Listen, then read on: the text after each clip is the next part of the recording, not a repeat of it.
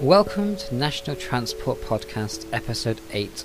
My name is Alex, and on this week's episode, we'll be covering the bus open day that raised money for charity, Wrightbus's rumours that they will be selling up, Galloway's withdrawal from Suffolk contracts, service changes in Bristol, disappointing figures for Aberdeen's Park and Ride, Liberty Bus beginning electric Metro Decker trials, Explore Dundee's Bus Route 360 being axed, and Go Northeast teaming up with the World Transplant Games. And don't forget, visit our website at bit.ly forward slash NATTP.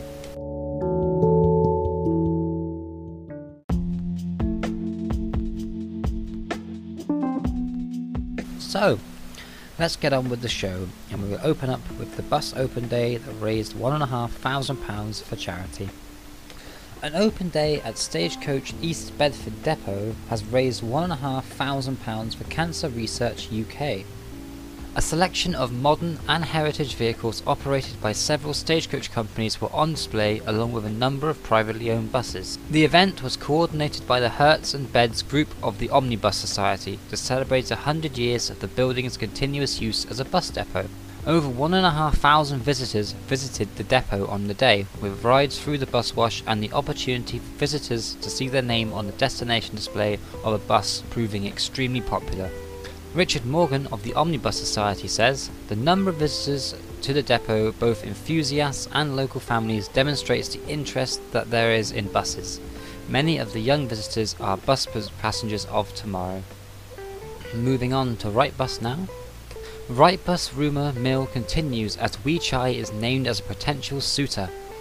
Chinese engineering firm Weichai, part of the state-owned Shandong Heavy Industry, is interested in purchasing Wrightbus for around £50 million, according to the report in the Daily Telegraph.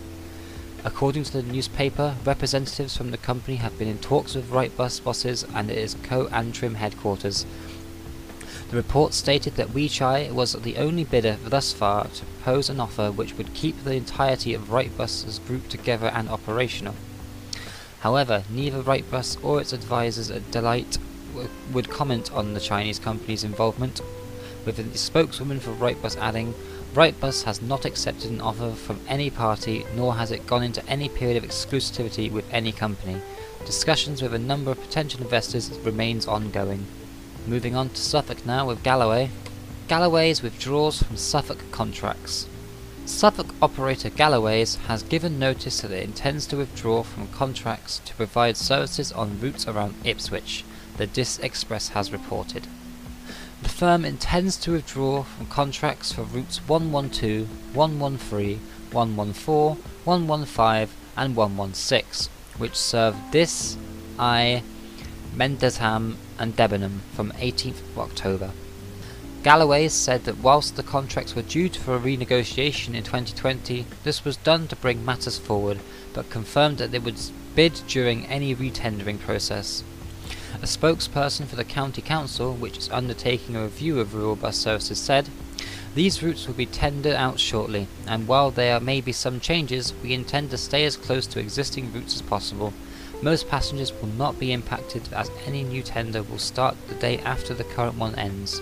This is a good opportunity to try and integrate some of the other bus services which are currently under review. Down to Bristol now. Service changes announced in Bristol. West of England has announced a raft of service changes in Bristol from Sunday the 15th of September. These are scheduled to coincide with the start of the busiest period of the year in the city and aim to provide extra capacity on peak hour journeys, as well as making other changes in response to customer feedback. Bristol Service 2 will see an additional capacity. Services 48 and 49 will be extended to Lyde Green and the Bath and Bristol Science Park, whilst the new X49 will be introduced between Staple Hill and the city centre. Metrobus M1 will see extra buses during the morning peak, although the off-peak frequency will be reduced slightly to better match demand, whilst Monday to Saturday evening journeys will reduce to every 20 minutes. Service T3 will be withdrawn, whilst the Q-Buster buses will return to ensure more capacity is available at times of disruption or high demand. Ian Cole, Operation Director for Bristol and First West of England, said, The changes we're making in September represent a significant investment in our Bristol services. We're adding more capacity, increasing frequency, and making changes to ensure that our services are more reliable for our customers. We have listened to the feedback and made changes where possible to reduce the impact of service revision. We know that congestion in Bristol is often exaggerated in the autumn with the end of the summer holidays the extra pressure on the city's roads networks makes it very challenging to run our services, but these changes are designed to ensure we are providing the best level of service we can for our customers. The return of our highly successful Queuebuster buses adds extra capacity at the busiest and most congested times to support our services along this period. Going up to Aberdeen now. Disappointing figures for Aberdeen's Park and Ride. Aberdeen's Evening Express has reported that the recently built park and ride facility at Craibstone is being used by just seven cars per day. Under a Freedom of Information request, the newspaper revealed that there has been some dramatic drop in the city's other two park and ride sites. Whilst the 996 space Craibstone site, which was opened in June 2017, has dropped from an initial daily average of 14, originally served by both First and Stagecoach, Craibstone, situated near the city's airport, is now only served by half-hourly stagecoach service 37. The figures revealed that the city's other two long-established park and ride sites are also suffering, with an average of 183 motorists using the Kingswell site daily in 2018, compared to 213 in 2017. Although this is an increase on 2016 figures, Meanwhile, the 532 space Bridge of Don site, which has been seen its service reduced to half hourly, has seen a number of daily users halved since 2015, with an average of just 56 cars a day. Councillor Sandra MacDonald, the council's transport spokesperson, said the decline was reflective of a decline in bus patronage across Scotland. As a result, the park and ride sites at Bridge of Don and Craibstone have seen a reduction in the frequency of bus services operated at the site, which is not conducive to attracting growth. A report by Nestrans shows an 11% drop in the number of bus passengers in the northeast of Scotland since 2015.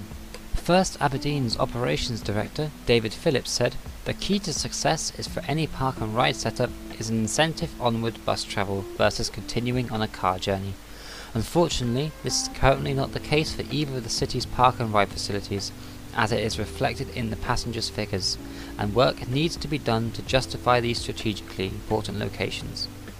A spokeswoman for Stagecoach North Scotland added, Park and ride facilities play a vital part in sustainable travel for Aberdeen City and Aberdeenshire.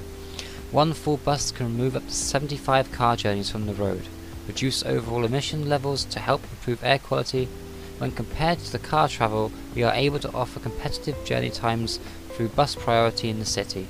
This makes for a smoother and more consistent journey, which also eases the congestion, especially during peak times. We are currently working with local authorities to promote park and ride sites and encourage the public to use sustainable travel where they can. Switching over to Liberty Bus now. Liberty Bus begins electric Metro Decker trials. Jersey operator Liberty Bus has announced it's to trial an Optare Metro Decker EV demonstrator on the island over the next six-week period.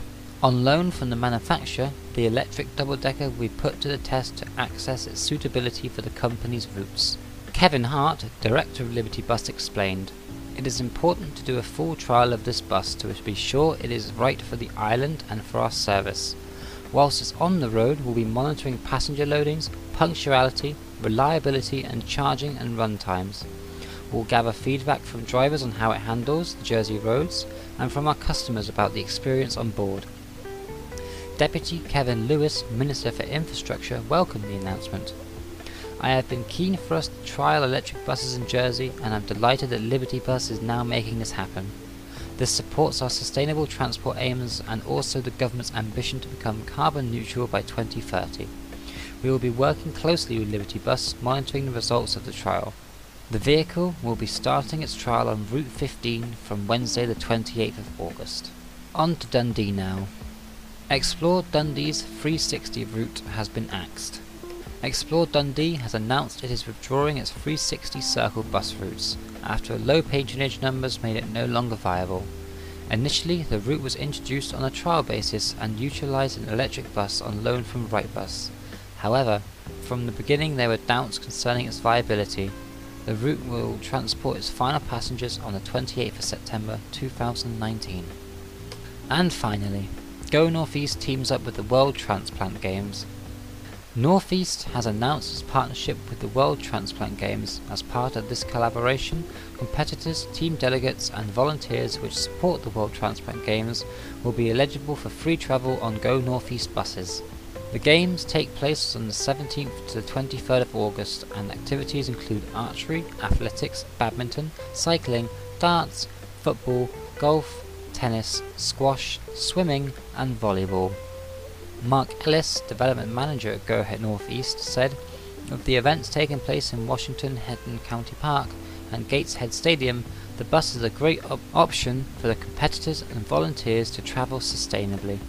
We're delighted to be a partner of the World Transplant Games and to help promote organ donation in the future with our uniquely branded bus. Transplantation is hugely important, and I know a heart transplant recipient and the difference it has made to her and her family.